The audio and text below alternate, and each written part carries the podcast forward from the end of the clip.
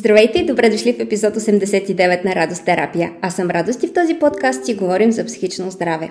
В предния епизод си говорихме за еуфорията и за здравословния и нездравословен начин тя да се преживее. В този епизод ще си поговорим за едно друго сходно, високо и интензивно чувство – ентусиазма. Съвременната употреба ентусиазма се отнася до интензивно изразено чувство и на интерес към нещо, наслада от нещо или одобрение към нещо – Ключовият момент при ентусиазма е не само преживяването на тази емоция, но и даването на воля на това чувство и силната му експресия. Състоянието носи едновременно много жар и плам, поради силната въвлеченост в даденото нещо, субективно усещане за преизпълнено с енергия и високи вибрации, оптимистична нагласа за крайния резултат и лекота по пътя на изпълнението. Все едно има пътен вятър – в миналото, разбирайте преди Ренесанса, се е вярвало, че ентусиазираният човек е обладан от Бог и през него се проявява една по-висша сила и промисъл. Самата дума произлиза от гръцки и съдържа представката «ен», което означава в, и «теос» – Бог, което означава вдъхновен или притежаван от Бог.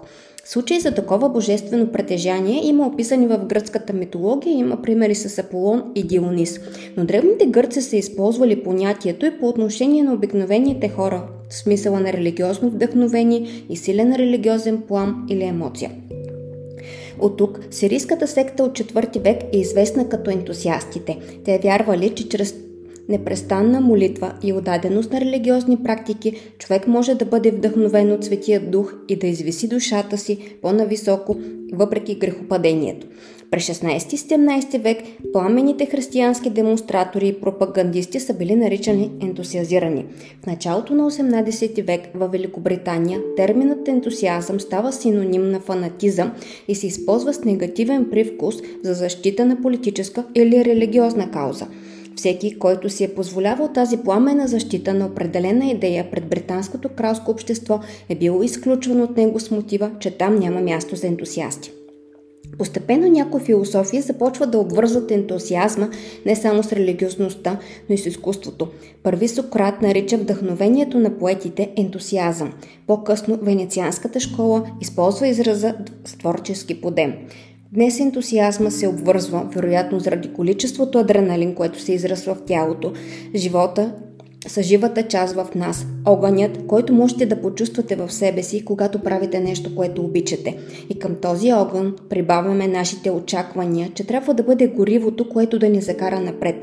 Когато го има е супер, движим се, даже летим, но когато го няма е спрем и се озовем в застой, в очакване да се появи някакси. От някъде, тогава много неща остават недотворени и много цели остават недоосъществени.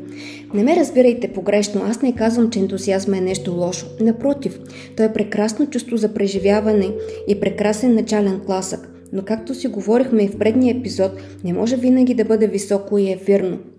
Понякога е плътно, земно, трудно, дори фрустрирано. И ако ентусиазма е част от късмета на начинаещия, то неговото изчерпване е част от изпитанието на напредналия. Какво ще направиш сега, когато го няма? Как ще продължиш? Какво друго гориво ще намериш? Днес толкова силно приемаме ентусиазма за предиктор на добра реализация, че едва ли не сме изгубени без него – може би целият хайп с ентусиазма идва от това, че ентусиазираните хора умеят да печелят вниманието и симпатиите на другите. По някакъв начин ентусиазма усилва тяхната лична харизма и те изглеждат по-привлекателни. Силната им жар, увереност и оптимизъм в идеята ги прави и убедителни. Нерядко ми се е случвало да слушам различни хора да говорят пламено за нещо, което всъщност все още те не са постигнали, но в очите на всички останали те изглеждат успешни.